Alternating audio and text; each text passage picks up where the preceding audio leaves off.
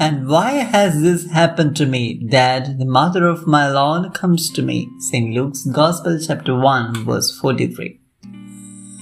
Mother Mary's visitation to Elizabeth was an outpouring of her charity.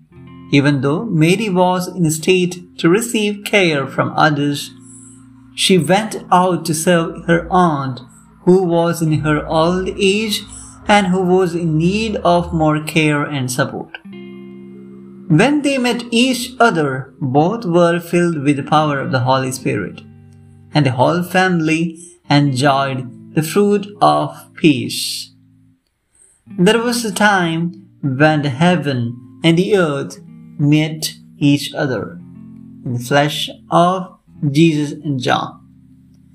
Mother Mary teaches us one more thing that to rejoice with the other in their joys and blessings.